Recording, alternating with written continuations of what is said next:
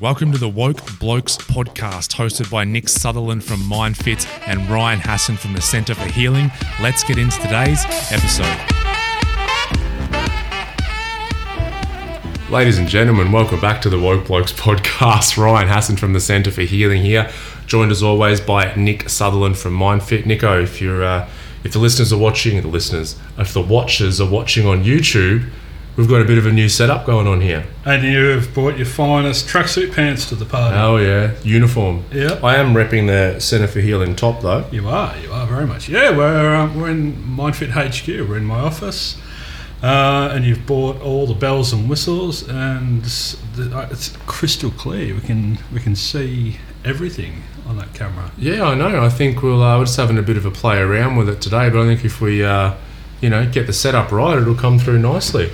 I think this is it. I think we've we've, we've figured it out. Awesome, mate. Well, we've got we've got about half an hour today. It's going to Yeah. be a shorty, but we're going to make it very Short potty, impactful, mm. profound. profound, Yeah. profound and profane. So- hopefully, So, so we're gonna less is more. We're gonna. I had a client the other day, and he doesn't speak often, but when he speaks, it has weight. people listen. Yeah. Yeah. Yeah. So let, let's give our weighty words today. All right. It's a weighty word podcast. Mm. What do you want to talk about? You got a topic? I do have a topic: the power of the mind. Wow. Bum, bum. I'm totally getting a synthesizer in here one day.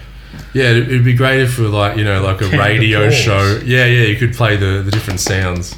Yeah. Yeah, don't don't put ideas in my head because I'll fucking come with one next no, I'm time. we're going full Howard Stern show. Get- Getting all the all the props.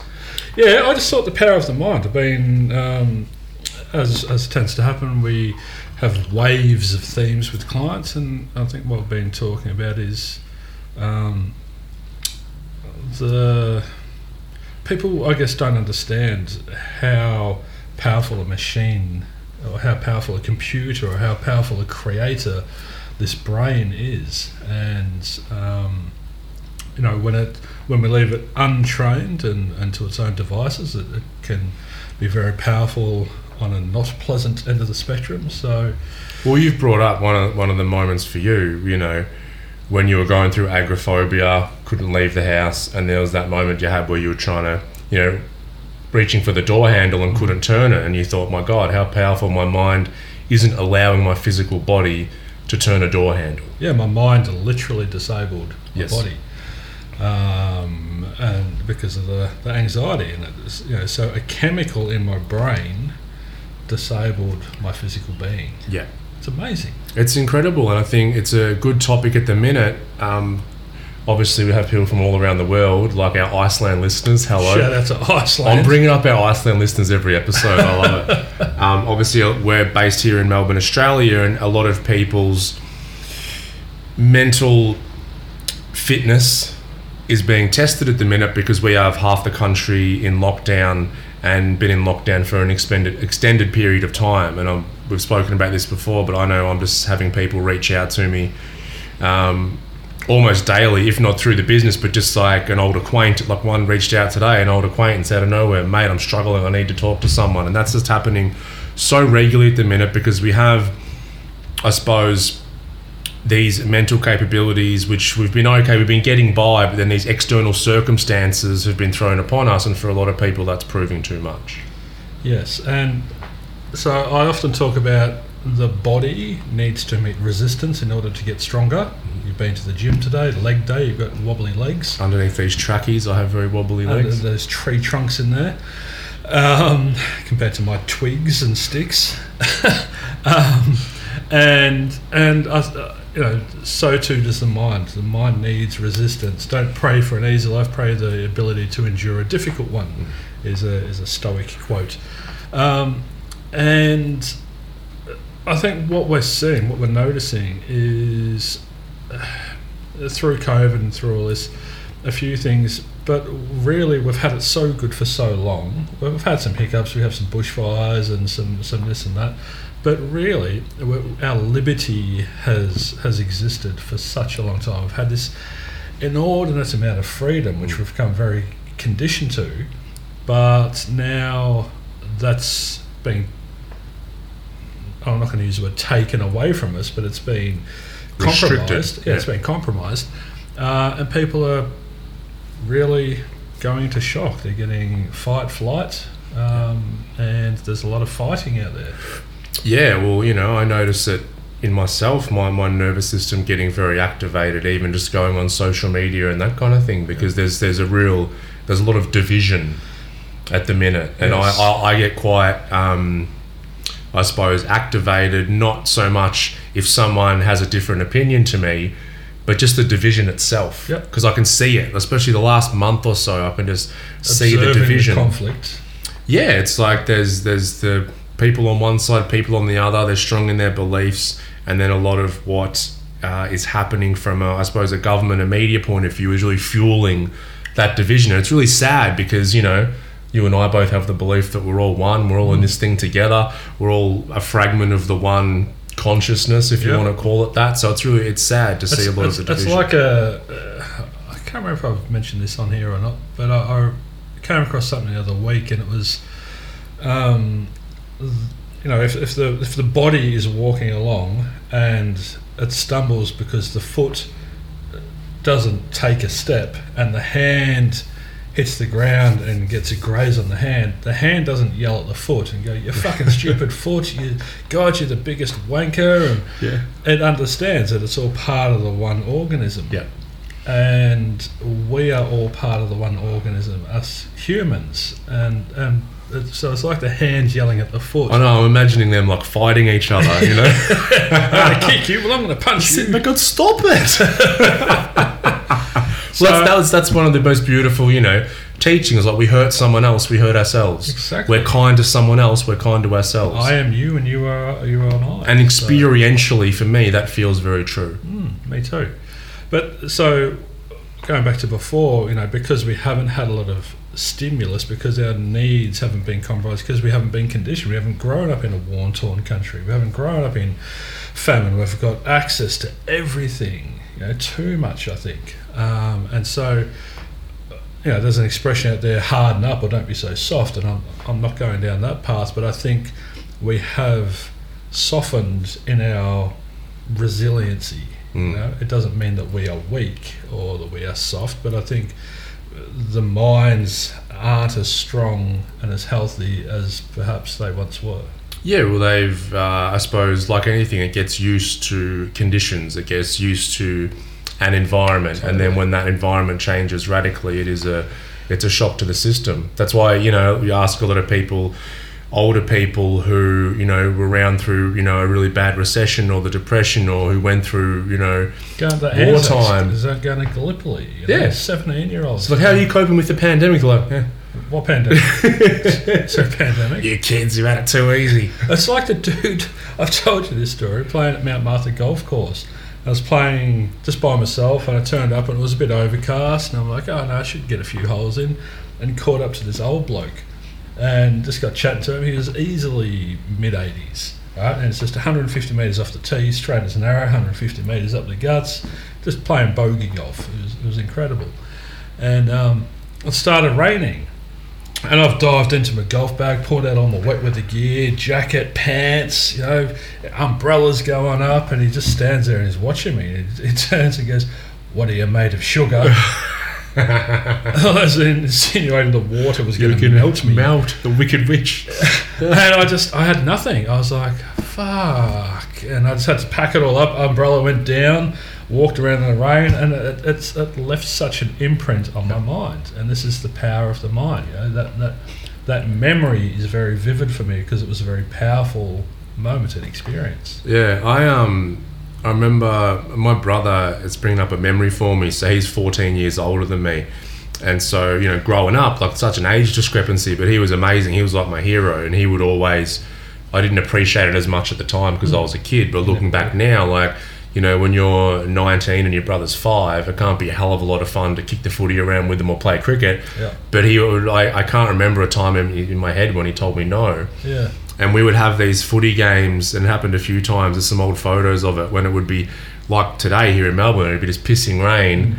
and I'm like I want to kick the footy he's like all right and we'd go out there and just slide around in the mud for like hours, and we'd come in just everything soaked in mud. But I remember it was just such a happy time for me, and I've been trying to with with Tommy, my boy, trying to catch myself as well and trying to reframe because normally you know we might go outside for the first time and he might be like, oh, sunny or windy. And normally you'll like praise, oh, it's a beautiful mm. sunny day. But then you'll try and catch yourself today when you go outside, you're like, oh, it's a rainy day. But instead, kind of go, what a beautiful rainy day it is today. I had a Skype session with Dan over in Canada, and you know, it's night time there, and he said, How are you? I'm like, Oh, it's terror. And I didn't even get to finish the word. I was about to say, It's terrible weather. And I went, It's really stormy outside. it's such an automatic program, it was. isn't it? And, but, but I guess the training that we've done, we we're able to, to be mindful of what we're saying and to catch it. Um, That was a beautiful cup of tea, by the way. Oh, well, I'm glad you. Ooh, I feel great. I'm not going to be Buddha man. Buddha tea. I have Buddha nature now. And we, um, we, yeah, I think our house got struck by lightning this morning. That's amazing. I know, right? Were you shocked?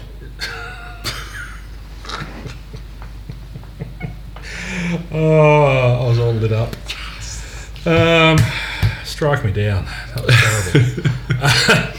so I wanted to talk about the, the power of the mind. I, I, yes, because of what's going on, um, but just to bring it to people's awareness, bring it to people's conscious awareness a bit more. And if we're not present and working with it, and you know, in, in Buddhism they talk about cultivating um, an equanimous mind. Mm. So uh, cultivating, you've got to creative. It's like cultivating a garden. It's, it's we can't just sit idly by and just expect Yes. this thing to function. You know, many people in here, you know, the, the one golden rule at the top there, I am responsible for my happiness and health. And I say to people, what's the definition of happiness? 80% of people would sit there and go, and they start laughing. And I'm like, what is it? And we both start laughing. And they're like, I've got no idea. Yeah. I'm like, no one's got a fucking clue. It's like I have this desire that I want to be happy, but I don't even know what happiness is. Exactly. Good luck with that. and this and so uh, it's to be content you know and, and but then we talk about the two types of happiness because people sit there and go, do you want my definition I want no I want the the the given definition and so we talk about outsourced getting what I want happy Mm. The, it's a beautiful day in inverted commas or um, just inherent happiness and the, the weather can be however it needs to be and, Mm. and I'm still okay It's kind of uh, conditional happiness versus unconditional happiness. very much intrinsic versus extrinsic Like I'll be happy if, or I'll be happy when. X, Y, and Z happens, then I'm okay. So yeah, which means that if anything else happens outside of X, Y, and Z, then my peace is disturbed. so we've got these parameters of acceptance. Yep. I will accept that the, that the weather is nice and I will feel happy. But we can't control the weather. So what happens when it's outside those parameters of your acceptance? Yeah. And this is the mind creating this. It's the mind creating these biases, these opinions, these um, values, whatever you want to call them. It's I think it's it's like um, when the the sense of I gets involved. Like you said, the word equanimous, and a lot of people go, "Well, I can't be equanimous. Like I don't know how to." But the truth is, they're equanimous about most things. It's like, uh, how do you feel about Saturn having rings? Yeah. I don't know. It's all right. I'm, I'm at peace with that. How do you feel about you know there's a worm you know six feet underground about a hundred kilometers from here and it's giving birth at the minute? How do you feel about that? I don't know. I don't care. Look, it sounds cool. Then it's like then it's like when you're at the shopping center and you see an ex girlfriend who things ended really badly and they're with another guy. You equanimous? Hmm. No. So what's the difference? It's it's the closer it gets to this sense of I, this psychological self that wants to keep it itself together. Nick's getting up, everyone. If you're not watching, what's he up to? Oh, here we go. Ego, rigid, irrational, immature. I must get what I want. Yeah, yeah, yeah. Same thing. It's all there, buddy. It is. It's this. It's this structure that wants to sustain itself, and so what equanimous is about. Yeah, most things in the universe until I gets involved. Well, so there's two things. Now, Look up there as well. The source of all suffering is attachment and ignorance. Mm. So, a worm giving birth, you know, a kilometre away, we're ignorant of the fact that that's, that's happening. So we're not going to be affected by it. So it's not in our consciousness. Um, if it was, and somewhere along our programming, we had been led to believe, or in, a belief had been imposed, or we created in a, in a moment of trauma a belief that worms are gross and horrible, and I don't like worms. If we formed a bias, I want them to be extinct. If we I wish it wasn't giving birth. Where is it? I've got to find it. And and so we that's an attachment to to that irrational belief. It's mm. such an irrational belief, and it's coming from the I. It's coming from the ego. So it's uh, yeah, it's it's what do we know? How much do we know? Or, or what you said before about you getting what did you say? What word did you use? Um, heightened or triggered by f- social media. Activated. Activated. Wonderful word. Um, when you're getting activated, it's it's because you come into contact with it all and aware of it all. Mm. So we talk about sensitivity in two ways. You know, that's the ego sensitive, the I is is activated, or our energy is activated mm-hmm. in a different way. So, empath, you know, very affected. I'm very mindful of the nutrition I'm putting into my mind mm. because I have to be. It's like I'm a celiac mentally or whatever. I, I can't have certain things going into my system. Right Otherwise, I get activated. Yes. So that's the first time I ever put it in those words and framed it that way. You're intolerant well, to certain things. You'll have an inflammatory reaction. Yes, but it, once again, it's not an ego intolerance. It's not. It's not a mentally constructed bias. It's more of an energetic intolerance. Mm. Mm-hmm. And and so it's really important for people to understand the two separately. Yeah, and it's there's another story is coming up about this, you know, talking about the worms. I think I remember Michael Singer talking about he was with this lady in the car out near his property and all these uh, grasshoppers, or she thought she started freaking out. She goes, "What are those things? You know, jumping around the window?" He goes, "Oh, they're grasshoppers." She goes, "Oh, I hate grasshoppers. I don't like them." And he noticed her getting an activated state and everything. And then as he looked closer, he goes, "Oh, they're not grasshoppers. They're you know, cicadas or something. something like that. And then all of a sudden, her system completely oh. calmed. She's like, "Oh, that's okay." They're like first cousins once removed from grasshoppers. But you you were only activated because of a belief that it yeah. was something, and so that's we're not seeing reality. Yeah, yeah. I, I, it was a magical moment. I was sitting in that chair there doing work with a client. She was sitting here, and she's talking about her fear of spiders. Yep. Now, phobia is an irrational belief that leads to an irrational behaviour and this tiny little spider came down here and like looked right in front of her, and she started getting heightened. I was like, okay, what is the reality? Because instantly she was gone. She was in in those distortions up there. And I said, What is the reality? And she's like, Oh, oh, oh I don't know. I said, Woman sitting on couch near very small spider. Are you under threat? Is this thing going to kill you? Do you is this an appropriate response to have in the situation? She's like, no. I said, do you understand you're being highly irrational right now? That's without a judgment. Mm. She's like, yes. I said, okay. Now's a wonderful opportunity for you to start pulling yourself back and to, start grounding yourself in reality. This thing doesn't. I said, give it a name, as we did with you. Yeah. Daryl the spider. Oh, hi, Daryl. What are you up to? Oh, I'm just cruising from the ceiling to the floor. Okay not about you. No, I'm just going to bypass you. I'm on my way. I'm just part of nature. You're part of nature too. We're all here together. Great. I'll see you later. And it was just this amazing experience. And the she spider teacher presented itself at the moment. did. The spider teacher arrived. And I was like, oh, so beautiful. Such a beautiful thing. I, I had a, a, session last week and it was so interesting. We are obviously on, on Zoom and they were up in like a bush kind of region, and for some reason they were outside doing the session, and we had a chat. Then we are about to jump into a you know kind of a healing work that I do, and um, she got bit by a bull ant. Look at the video. Look at us. We're, we're totally in rapport oh, right oh, yeah. now. we are totally in rapport. We're mirroring. And you know what? That was beautiful, unconscious rapport. It was. Yeah. Oh, that's how we roll. Sorry, that's how we sit, actually. Yeah. Yeah. Um, anyway, she gets bitten by a bull ant. And I'm like, she's like, oh, it's stung, and she had to get some ice. And I'm like, that's just so random. I've never seen someone get bitten by a bull ant. And then I just, like, off the cuff, I like have a bit of a joke about some spiritual things. I'm like, oh, after the session, you should look up what that means. You know, getting bit by a bull ant, you know, the spiritual reason.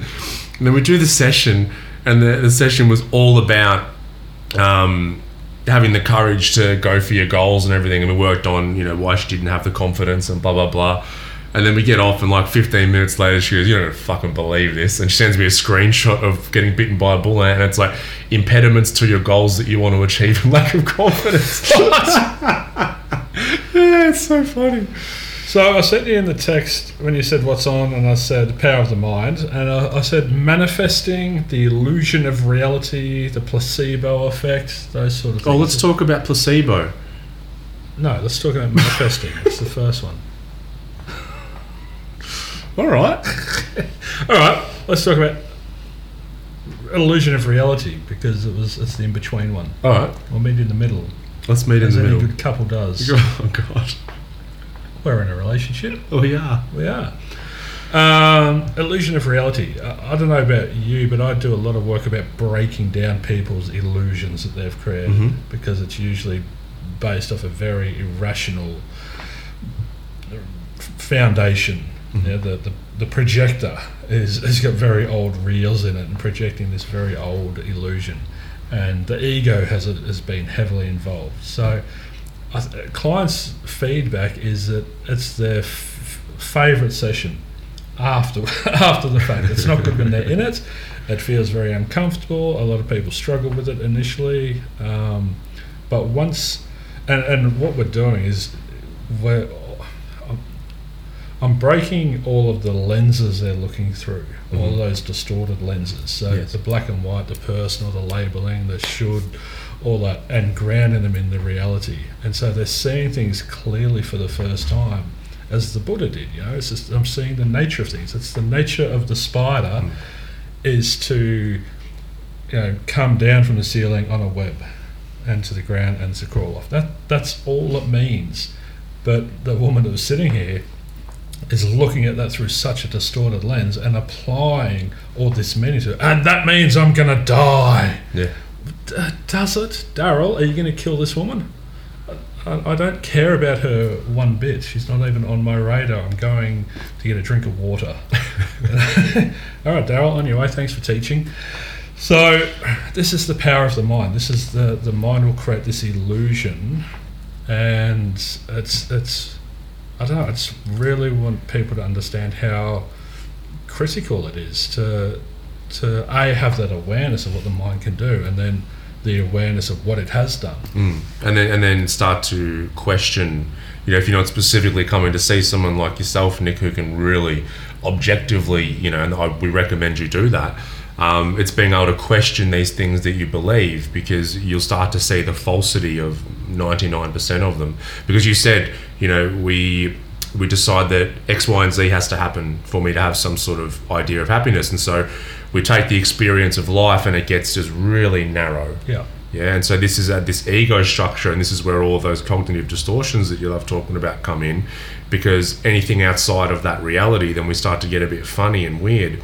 And if we start to break down that ego structure, it is very uncomfortable because it wants to maintain itself, it wants to stay together. That's familiar. It's familiar, exactly. And all these, even a belief like, you know, I, I must be loved, which is one of the, the three amigos that you talk about. So that belief causes so much suffering. Yeah, it's it's understandable why someone would want that. Of course, but that belief would cause it causes a lot of suffering throughout a lifetime. And the thing is, that belief wants to continue. It wants to confirm itself and solidify itself. So it is uncomfortable when we start to challenge and break these ideas of self down. But when that when that belief is coming from the ego, it is insatiable, and there won't be enough love hmm. in the world to satisfy that belief. No, it's the So it's the be- hungry ghost. So it's going to be a constant craving, a constant you know, desire for it. Now we can still have the belief. We can't have "I must be loved." but We can still have a desire to be loved, Mhm. yeah, because we're humans and, and that's what we do. But as long as we're not forming an attachment Mm. to it, so I can still desire to go for a walk today, Mhm. right? I wake up in the morning. I'd like to go for a walk today. I'd like to go for a walk today. It's not I have to or I must. There's no rigidity about it. I've got I've got room. There's freedom there. Yes. And I can go to the front door and look outside, and it's bucketing down and thunder and lightning. It gives me the freedom to go to adapt and to change, and you go, oh, okay. The weather's not aligned with going for a walk, or maybe it is. Maybe I'm like a little Ryan. I want to go and slide around in the mud.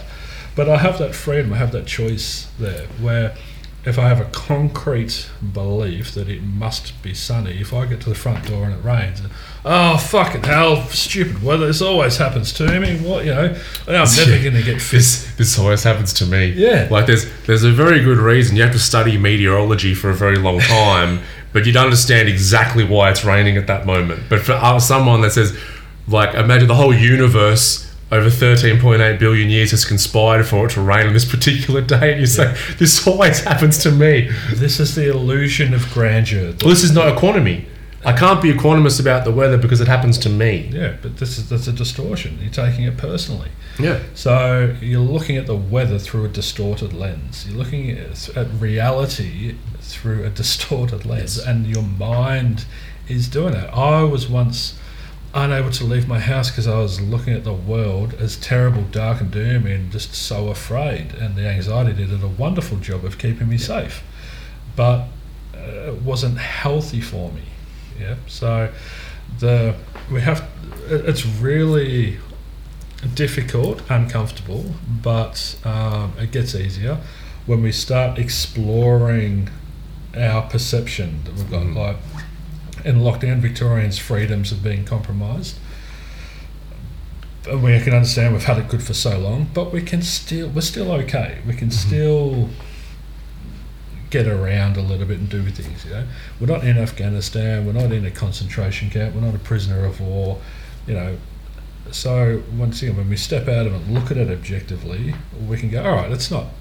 No one's asking for it. It's not ideal. It's very inconvenient on many levels. I can't go out and have a beer with Ryan at our favourite pub, but it's just a.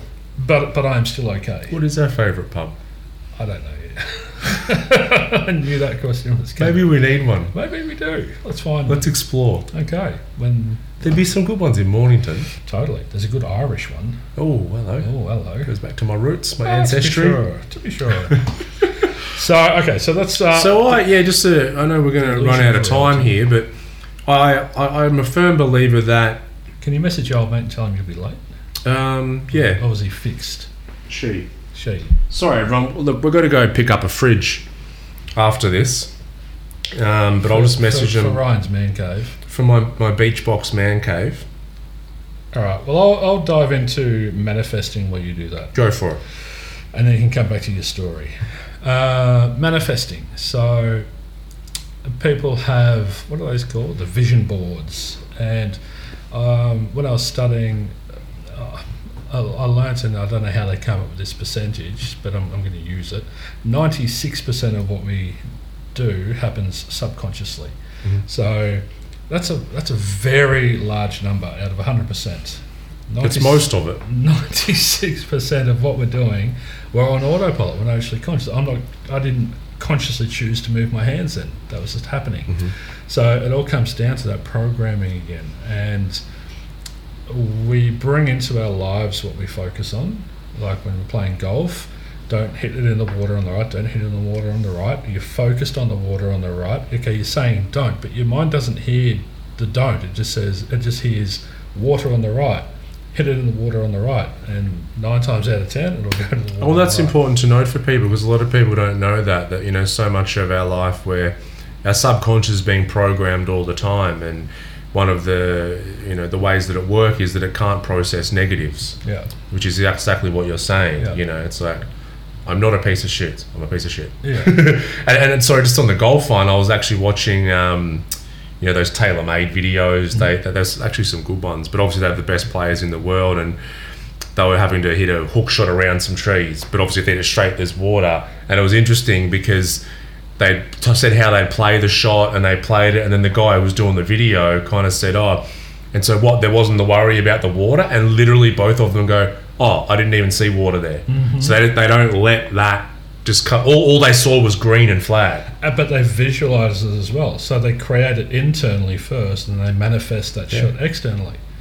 But it wasn't like it was. It was really authentic. It wasn't like a bullshit thing. yeah. It just like one of them, like I think it was DJ, just said, "Oh, I didn't even see water there," and then Matthew also, "I didn't see it either." it's like really, that's like where you were aiming, but it's like it's not in, in my reality. So a lot of what we're doing in here, you know, the first step to change is awareness. I'm trying to help clients create a more of an awareness, so to reduce that 96%, and even if it's only by one percent, that, that that's a win.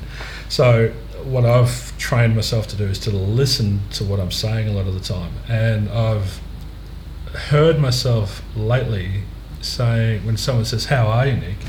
my automatic response has been busy.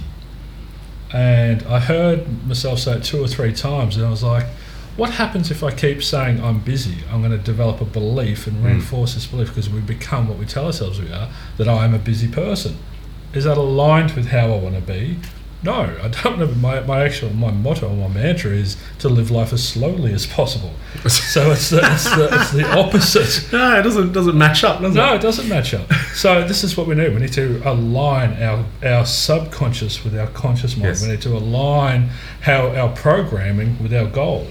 And so I can only do that when I have the awareness that it happens. So now when someone says, "How are you, Nick?" I say, "I'm very fortunate because I'm working with a lot of people and we're getting a lot of great results and doing a lot of amazing work, and I'm just in in awe of what people are achieving and a deep sense of gratitude." Mm.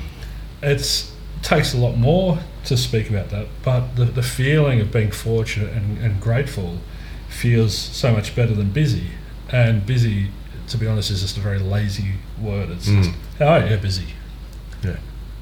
And it sets up a barrier. Oh, Nick's busy. I can't. I can't go and talk to him then. But uh, you can come and talk to me. Yeah. So It's like I want people to talk to me, totally. but I'm busy. yeah. Come talk to me, but I'm busy. Yeah. I, I, want to live life as slowly as possible and be as present and as mindful as possible. But I'm so busy. I'm so busy. I'm too busy to live life slowly. I don't have enough time to live life slowly. You're saying like if you can help someone improve by one percent, and when you think about it, I know the numbers are a little bit arbitrary, but let's just for you know the sake of it, just say look, let's say it is Helps ninety. the context. Yeah, for context, let's say it is ninety six percent, but then you improve that by one percent. That's actually a what's that a twenty or twenty five percent increase in awareness, which is actually life changing. Because if you go from uh, four percent to five percent, Yeah. that's actually um, on on the scheme. That's, that's what a twenty percent increase Right. On what you had. So that's mad. That's life changing. Very much so. That is absolutely life changing. Just by becoming a little bit more aware of what we say and what we do, because then we get to make some choices. So the bottom one there, the, the Dharma wheel, that's the represents the eightfold path in Buddhism, Mhm. the, the fourth noble truth. It's the way out of suffering, and there it's right speech and right mindfulness. So when we're mindful, when we're aware, when we're conscious, when we're present, you, you can't hear yourself. A, if you haven't trained yourself to, but if you're bouncing between the past and the future, if your mind is raced off into the future and you're thinking about everything else, or you're back thinking about what happened this morning and someone says, How are you? You're not present to consciously choose what to say. Mm. And so you're up shit creek. You're up shit creek. So what I was going to say before is that so yeah, we're looking at an illusion. So yeah, I, I- I believe that we're all living life through some sort of illusion. Mm-hmm. So then the question then is kind of what illusion do I want to live? Is the illusion that I'm living as if you just went finger went straight through me then. Oh no, that would be amazing. I, I do that sometimes with the wall. I don't. I still do. I used to do it. I still do it. Like every. It might be like once every couple of months. But I'll just walk up to a wall and I'll be like, go to push it, and I'm like, nah, solid. my, my first memory, my first ever memory, is as a child trying to fly on the front nature strip, and I still to this day uh, hold a small belief that I think I'm I felt a little bit of hovering Yeah. for a period of time. oh, that's awesome. So like we're all living in illusion. So it's like, is my particular flavor of illusion is that serving me? And for a lot of people, it's not because you've got all these cognitive distortions, this rigidity in place, which is you know causing the uh, the unnecessary unnecessary suffering that a lot of us are going through. Uh, and we've spoken about this before. There's a massive misconception out there that we all live in the same world. We don't. We live on the same planet, but we all live in very individual, unique worlds. Yes. So you and I are sitting on the same couch, but we're having completely subjective experiences. That's right. And and so Em and I were talking last night, and we were just talking about differences and um, the nature, the different natures. So we've got human nature. I must be loved, perfect, and get what I want. But Mhm. then we all have these individual natures on top of that, uh, and we use spirit animal guidance to, to highlight people's nature. And so I'm a turtle, she's a butterfly. And I said it's really important for us to, to keep in mind to not try and change people's natures, you know, because I want you to be more like me or to experience life more like me, or it will be easier for me. You know, it's just uh, okay. I'm gonna. uh, You sit there and tell me this is your experience. I'm not going to tell you you're wrong. Mm. You know, that's just that's your experience. It's different to mine, but I'm gonna not let the ego get involved and say, "Oh no, but you should see it from this perspective." Yeah, it's like I'll get excited about something and I'll drag Mel. Mel, you got to see this, got to watch it. She couldn't give a crap, and then I'm like, oh. But it's like you know, like you said, we're all got a different reality. Someone could listen to this podcast for the first time and go, wow, this is fantastic. I love this. Shout out to our Iceland listeners. And then, but then another person could listen to it for the first time and be like, these guys are full of shit. This is the worst podcast I've ever heard. Shout out to our American listeners. Who are these? Who are these wankers? um, and so, That's who, the who- one word Americans don't use. I think you, you could. they find it funny when we say it. Yeah, yeah, yeah. know. If you did a poll of Americans, I think one percent would know the word. That's what sounds funny when they say it because they don't know they'll hear it's a wank. What's a wanker? And um, and so who's right? The person who loved it or person who hated it? Like who's Oh, right? There's no right. No, there's no right. That's exactly it. There's no right. duality. Duality. We live in Oh, a look at- oh, in oh. footsies. Oh, well, we've got this duality going on. And um, so yeah, there's, no right or wrong. We're seeing things through a different filter, a different lens. We're seeing a different reality, and we're going to respect everyone else's reality, but also respect our own reality. Because a lot of people, I think, as well, But check your reality. ch- check yourself before you wreck yourself. Yourself. And and so a lot of people as well, we get a little bit lost, and we lose this. You lose yourself in the moment, you better never let it go. You, yeah, only you- got one shot. You only one shot. You lose yourself in a moment, but then kind of get lost for a long period of time. And I see so many clients who they had their experience invalidated at a young age normally, and so they spent the rest of their life uh, judging. That, sorry, my fridge person said it's okay, three thirty, so Oh. we've got a bit more I've time. been given permission. Yes. See how ha- your happiness was outsourced then? I didn't care if we stopped or not, but that, that just came out of me. and um and so, what the fuck was I talking about? Uh, you Before lose fridge. yourself in the moment. You had a Yeah, and so a lot of people, yeah, they a lot of clients, and they're kind of lose themselves. Their experience was invalidated when they were younger, so they the rest of their life, they're now their subjective experience is very much based on what other people have told them about them. Yeah. You know, Yep. so it's like if if if I'm feeling like really. I'm like, oh, I feel so good today. I feel like I'm really attractive. And then you get to work and someone's like, oh, you look really tired. Then you go into your shower and go, yeah, I look like shit. Or, you know, someone, uh, you'll feel like you're doing really well with, you know, at work logistically. And then someone says, oh, you haven't done that properly. It's like, oh, I'm shit at this, I'm shit at work. And so what happens, we really, our world then becomes a conglomeration of what other people have told us. Which is which is really really sad because we lose that that confidence Well, and self you respect. keep, um, placing value on someone else's illusion. And Yes. You know, the, another Stoic quote is, "He who is properly grounded within himself does not need to look outside for approval." Yeah, that's it. So That's what we're talking about. yeah, um, but to, to give the listeners something to, to work with, perhaps it's uh, in terms of this manifesting. Set your goal, not an expectation. Set the goal, and then align what you believe, and in turn what you think, and in turn what you're doing with that goal. Mm. And and but really got to keep checking and rechecking because the mind's nature is to run away and to get up to all these this mischief and you know find reasons why it can't do it. It loves a good limiting belief. Absolutely. And why, you know, we the whole manifesting thing got a bit funny because you know like the secret came out and people talking about law of attraction and the thing is if you hold something predominantly in your mind you'll generally you'll get it because your life and your actions will naturally kind of head in that direction it's like a What's know, an example for you? What have you manifested? well oh, fucking hell um, a great partner a family um, money um, having a great business being off drugs hey Can I lend ten bucks? If you want I'm gonna manifest ten. there, there you go dollars. But you, there's a thing: you had you if you wanted to manifest ten dollars, then you asked me and I gave it to you. But a lot of people just have this thing: well, I'll just sit here and do nothing, and then whatever I think about will present itself to me. I call it working with the universe or meeting the universe halfway. Because if I want to, put, let's like we manifest everything. If I want to go to the shops, I'll literally picture myself getting in the car, going to the shops, and then that will happen. If I want to play golf, I call up and make a booking. It's like.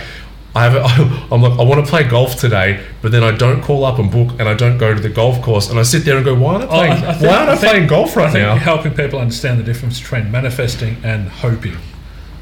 yeah, yeah, yeah. It's, it's wishing and hoping is different to actually manifesting. Manifesting, you still have to put time Exactly. energy into it. I, had the same thing when I um, separated from my last relationship, and I was like, right, this is cool, but you know, my next partner, if and when it ever happens, I'd like it to be someone sort of in the similar field to me, uh, really funny, maybe even someone I've known for about ten years or so, uh, and and just you know really beautiful inside and out.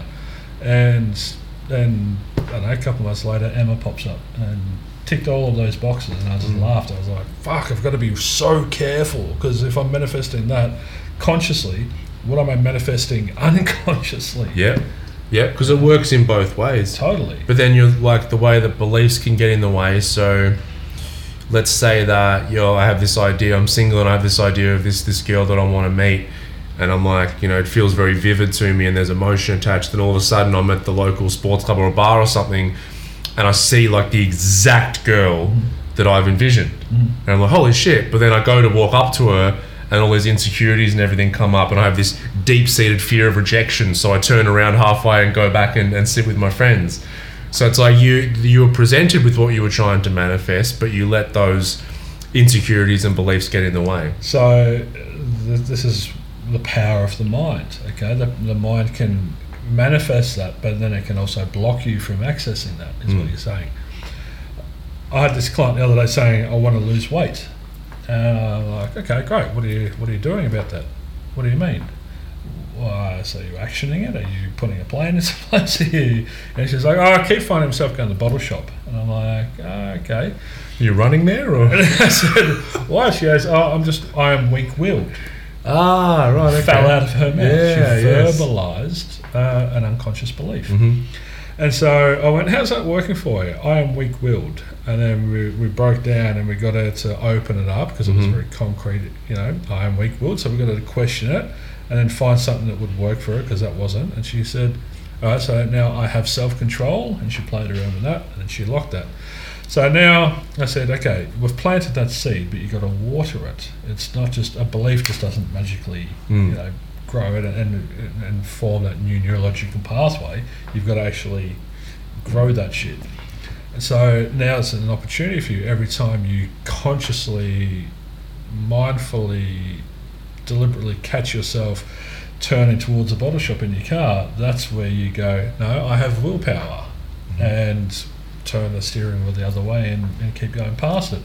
Every time you do that, you strengthen your mind. That's that what I was talking about earlier, and you start growing that neurological pathway. And do it enough times, the pathway is going to connect, and it's going to light up, and magical happen, and all of a sudden, it doesn't even need to be conscious thought. It's Yeah. just something you automatically do. Yeah, it's it's so interesting to notice when they those sentences just fall out of someone's mouth. You know that that's why you know a good therapist is great because they'll pick it up. Because normally we say it, we're talking about unconscious, and we're like we'll just say stuff unconscious. So many times I'll reflect it to a client, and I'll have no idea they've even said it. yeah, That's why the Zoom Zoom sessions are great because I record them and then clients can go back and listen to it. And I say, I want you to catch all of the times you did it. I've marked it down here, and I want you to mark down how many limiting beliefs. And still, then they often miss them. yeah. So Yeah, and you can oftentimes, if someone says that to me, I get I stop and I'll have them say it again, but this time with the eyes shut and to see where that lands in their body. Mm. Yeah, and, and and they'll really because when you see how it lands in the body, you can see whether something feels true or false for that person. And so if I close my eyes then and go, I am weak-willed, and if I really believe I'm weak-willed, it's like the whole body just goes yes. We use a traffic light system, and so get the visual minds to light up green, red, or amber, depending on the strength of the Mm-hmm. right. Okay. Yeah. And so they'll, I am weak-willed. Bing, big green traffic light goes off, and they're like, "Yep, no, that's true." Okay, cool. And because this is once again the subconscious is turning that light on, hmm not the, not the conscious mind. Um, and so we, we keep saying, keep questioning it until it turns amber, and then to keep doing it until it turns red. Yeah. And so now it's sort of we've, we've dug up that belief, and now we can put in I have self control Mhm. and go through the process again, but in reverse order. It's red, it's red, now it's amber. I'm starting to get it. Okay, it's green. It's it's found a found a home. Great. I love that. And if But you, we, but, but we can't put I am I have self control. We can't put that on top of I am weak willed because I am weak willed will still be the driver, it'll still Mm. be the underneath it and and that's still what it'll create. That's right. And one thing you can do if you're listening and you, and you maybe catch yourself saying one of these these beliefs is you can also think of a time in your life where you displayed the opposite. So you can find contradictory evidence for that. So that for in that instance she could find an instance where she wasn't weak willed She's a she firefighter. like exactly. so what happens? It's called. It's part of um, some of the research on memory reconciliation or re whatever it is. Anyway, if you can find the contradictory evidence for a belief, then you have for the next twenty four hours or so, your those neurological pathways are quite open. Yeah. It's created this uh, degree of uncertainty around the belief. So that's why in here, that's why we. It starts with a full stop. I am weak willed. Then we put a question. I am weak willed, a statement, Yeah. and then it becomes a question. It's concrete. I am But weak willed. It's, but this is what we do. I say now. So read the first line. I am weak willed. Read the second line. I am weak willed. And they they It's- reinforce it, and we still piss a statement. We still we piss ourselves. I, I, can't I can't express how many people struggle to read it as a question. Mm. It's amazing. Mm. It blows my mind every time. And I have to teach them how to read it. No, there's an inflection there. It's I am weak willed. Your voice needs to go up a little bit and you need to question it. Uh, What? Am I am weak willed? What am I, an asshole? Am I weak willed? and it, takes 10 minutes sometimes to get them to. Yeah, well, it's Read probably been said So in the mind as a definite statement Yeah. thousands of times. concrete. It's concrete. So every time we're getting them to try and ask us a question, we're just smashing it with a sledgehammer and trying to break it down. Yeah. Finally, when they've laughed enough at it and they're finally, oh, I am weak-willed, then we can bring in the new one. it's it's mind blowing, mate. It's Yeah. so funny, I love it. but it's beautiful because it, it, it shows them that once again they can get in the driver's seat. You know, and so many people are living life in the passenger seat, just on autopilot, Mhm. with these expectations or desires to be over there, but the the subconscious is taking them over there. yeah, because we just a lot of people have this idea that you know, let's say it is I am weak-willed, and it's like, wow, I just must have been born weak-willed, and I'm going to be weak-willed until I die. But it's just a story, it's a narrative, and we've told it so often that it feels and becomes very concrete. But we we can change these at any time. We can change I, I our love what you reality. said earlier about it's the about contradictory evidence, and because I say to clients all the time, it's so important that we start questioning our beliefs, start identifying, start playing around with them, but then making sure that they're based on evidence. Mm. So, you know, you need something to support it. Otherwise, it's just a Yeah. Well, I, I, with clients, I if it's kind of a trait. So I'm I'm a very firm believer that all human beings have all human traits. We've displayed it either somewhere in our life today or somewhere in the past. And- that's an interesting sentence. I am a firm believer. I, me, I am a firm believer. It's my experiential, No, you deeply believe. I It's do. yeah. and so and, and I'm yet in with myself or with people I work with. I'm yet to be proven otherwise, and so. Challenge accepted. Hold my beer. And so, yeah, um, Well, I heard uh, Dr. John Demartini years ago talk about this, and he said, "Well, we're just we we disown certain traits because we minimize ourselves because we don't have it, or we um, turn away from them because of shame." Yeah. And he said, and he's a very he, he went through the dictionary. I can't remember. There might have been Oh, like thirteen hundred traits, and he went through and goes, "I've I've got them all." And then I started doing sort of the same from that moment. So if there's a trait in someone that I admired that I feel like I didn't have, I'd find out where I displayed it, and the opposite if there's one that I judged. And so with clients, you know, I'll always whatever we're working on. So an example, last week I had one with confidence, and it's because this is what the, the words are. I don't have confidence. And it's like and I didn't even need to bring. We started talking about something. And it's just a belief. That's right. That's all it is. And so she was talking about, you know, not being able to take the next step and having all this fear come up in these different areas. And then she was talking about her work uh, as a teacher and how she just, she was all afraid beforehand, but would step out in front of a class and she goes, I'm, I could deliver the conf- uh, content. I knew if I got questions that I'd be able to come up with an answer or I could f- research it with them. And then I said, Oh, it sounds like you're pretty confident up there. And then she's like, like you could see kind of the, well, yeah, you're right. I'm like, so we don't lack that trait, right? And that, so that's like an opening, and then we start to jump into Well, you've, why you've, we put- don't feel you- You've put in there a circuit breaker, Mm. and so it's it's sort of frazzled her wiring a little bit, and she's now having to start thinking because it, it's it's actually difficult to think. Hmm. Pe- people talk about thoughts, and yeah, there's a lot of mindless thoughts rolling through, but it's it's difficult to stop and think about things because it takes effort yeah, and being present to do so. And most people just aren't present. yeah. Well, that's one of the reasons we're talking about the you know unconscious. 96% is because yeah conscious thought takes up a lot of energy Yeah. like our brain takes up what is it like 70% of the whole energy of the body Hmm. which is heaps Lots. it's lots. So like real conscious thought does take up energy, and you know I've spent periods of you know that that real conscious thought, and yeah, I've been wiped. I could have been sitting in a chair for two hours, but then afterwards I need to lay down because I'm wiped. I, I had the same experience. So that's where then I, I took the next step and went into mindless mindfulness. hmm And it sounds like an oxymoron, but it's. Um, I was talking about it with Dan today, um, and and Mel popped up with the Akashic records, and you know, we we're talking about holding all of holding all of these thoughts and, and all of the we're, talk, we're talking about all the stuff I want to do for work and all the content I want to create and it's it's been piling up and piling up you know in my mind. And I said I finally got to the point where it was just consuming too much of the, the memory bank. Mm-hmm. So I've got a external memory drive and just put in the Akashic records and I'm just trusting that it's all going to come out when I need to when I need to. And so I don't need it I don't need it consciously right now and it's so freeing it's just like the computer you know if, if your computer if your memory is full it's your computer's going to go slow Mhm. when you do a memory dump or clear a lot of old shitty files out or whatever it frees it up to the processor to work much better and all of a sudden you go one plus one that equals two and our, our minds are so similar to that Yeah, yeah. I, I I've felt that as well. I sometimes if something pops up for me and I feel like I do want to remember it later, I might just send I just send myself a little voice note. It's just very easy.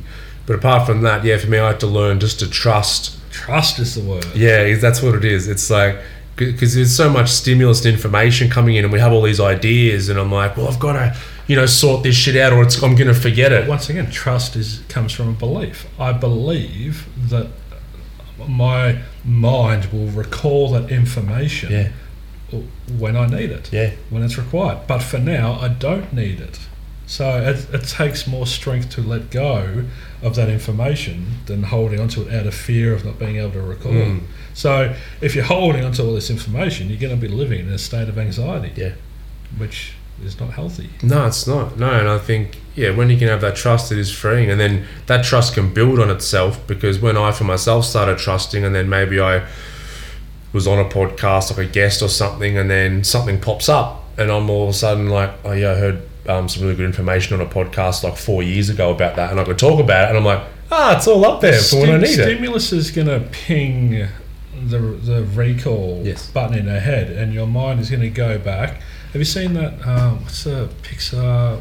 Um, It's a cartoon. It's all about the mind. It was developed by psychologists. Yeah, um, I know the one you're talking about. They go Uh, get like the memory Yeah, yeah, yeah. things. So there's going to be a ping, and some part of you will go, "Yep, got it, got the signal." Going to go back into the records and pull out the filing cabinet. Here it is, and give it to the give it to the vocal cords, and the vocal cords. Will, yeah, yeah, and it'll just you know, produce it out there. So it's it's fucking amazing how. I still I haven't. What's the fucking name? I've never watched it, but when we started the center, we used to get clients. Um, going to Google it. clients would say you have to watch this show because this is kind of what you do in the therapy. Yeah. I'm like, oh yeah. I used to get clients to watch it to explain what it is Right, on right, right. in the therapy. Um, Can you can we go into a, uh, a wheelhouse that I believe is very aligned with you? I love going into a wheelhouse. I know you do. Hit me with it. Let's go down this rabbit hole. All right. Placebo effect. Yeah. I'm yeah, I love talking about this. Well, yeah, because this is it, it very much this is in my wheelhouse. So this is very much aligned with the power of the mind, and uh, I've you know researched a lot of like Dr. Joe Dispenza and something who are very who've dedicated their lives to trying to understand the placebo effect. Because the thing is, Inside Out, it's called. that's the one. Yeah. That's the one. Well done, Nick. we're got a little research thing Yeah. now. Yeah.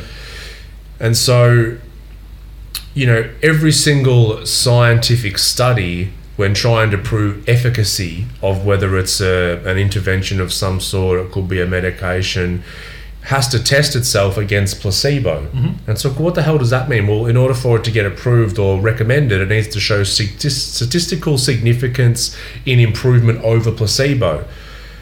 But then what does that mean? It means that roughly 30% of all improvements, healing, whether it's physical conditions, mental conditions, all of that can be attributed to the placebo effect. Mm-hmm. That, that's heaps, 30%. Not as much as 70. No, we're doing good maths today. Totally.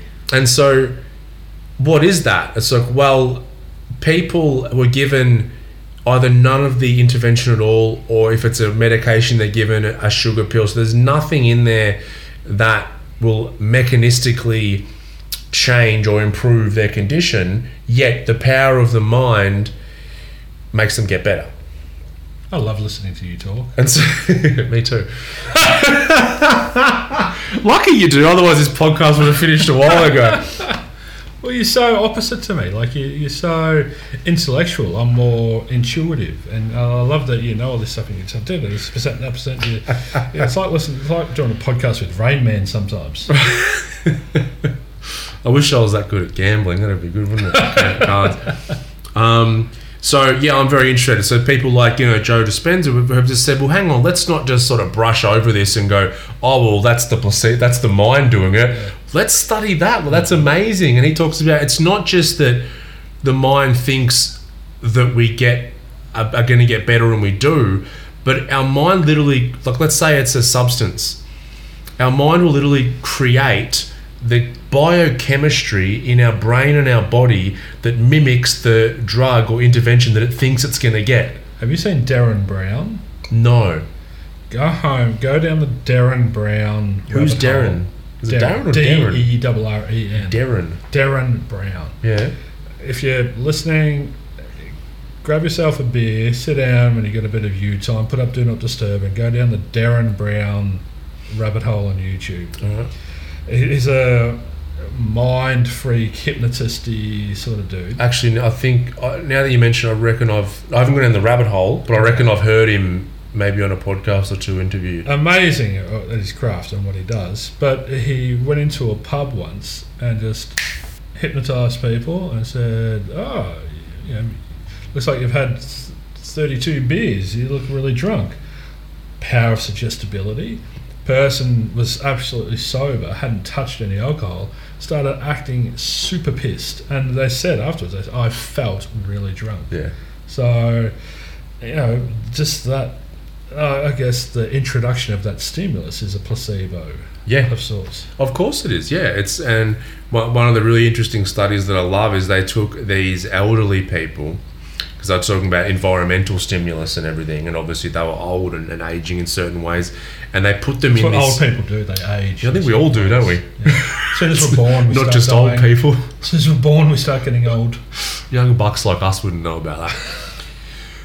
So they put these elderly people in this new environment for a period of time, might be three or four weeks, and took all their, you know, vitals and measurements and everything. But what this environment was, was as if it was the 1970s. Oh, So literally all of the decor was 1970s. The oh. newspapers they were getting were from the 1970s. The shows on the television were from the 1970s. Wow. So everything was from the 1970s.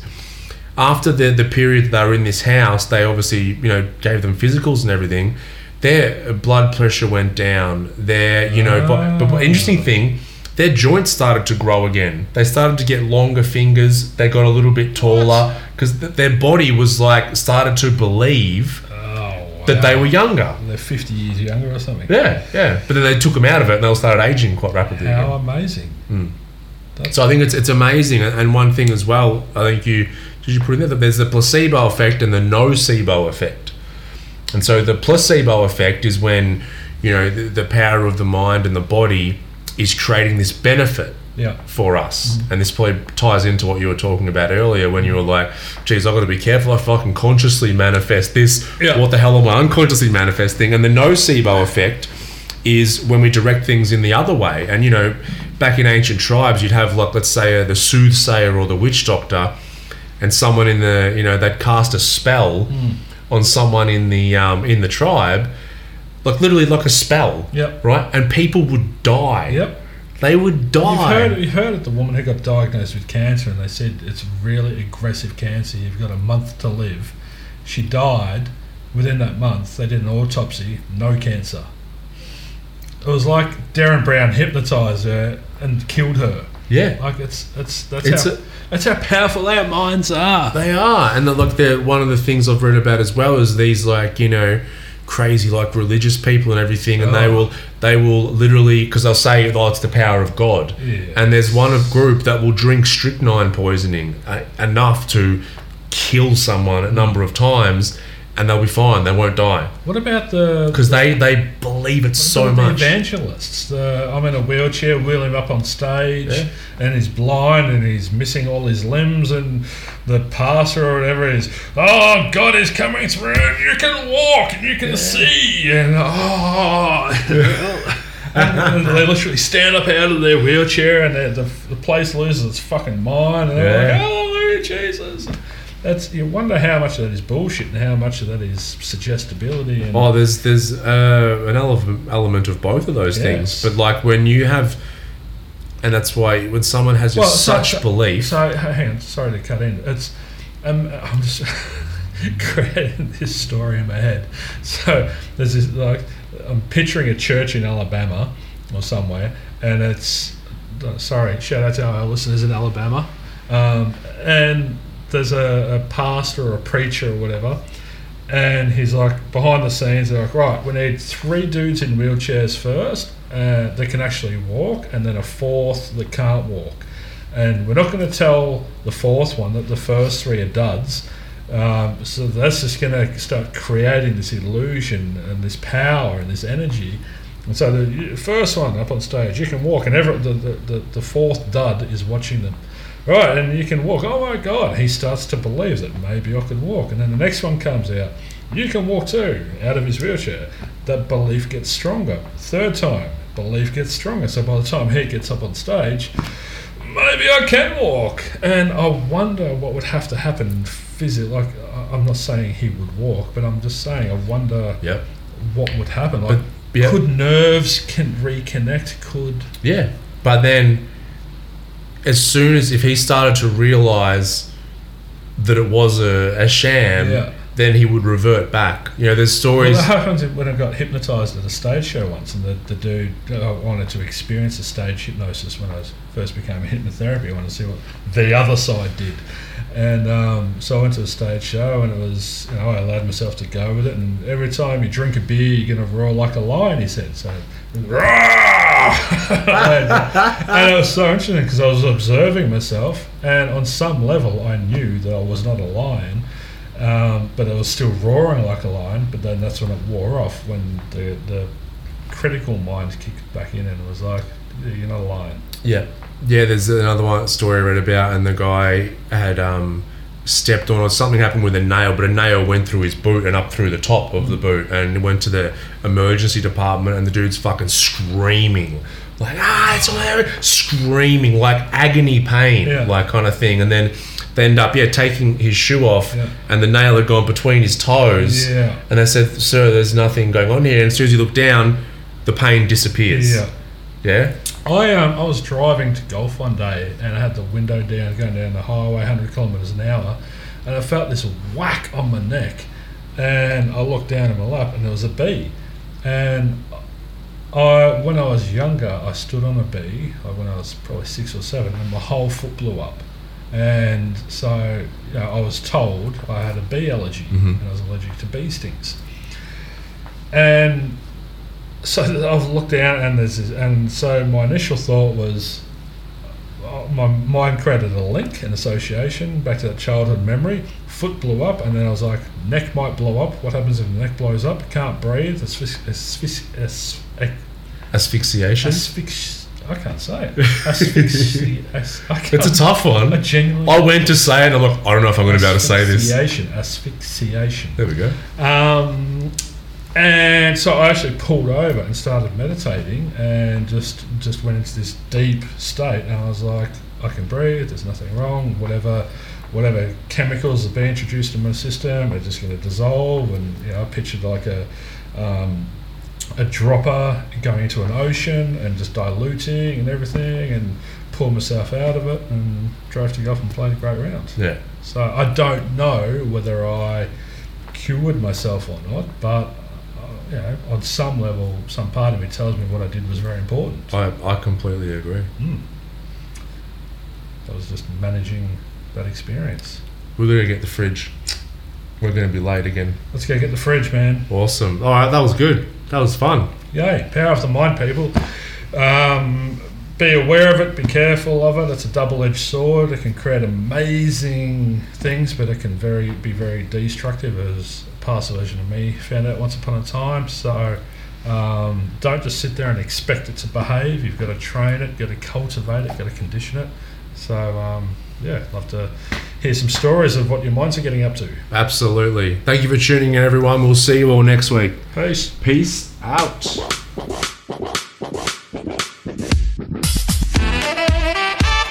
You for tuning in to the Woke Blokes podcast. Please don't forget to subscribe to the show. Also, leave us a five star rating. We thank you so much, and we'll see you all next time.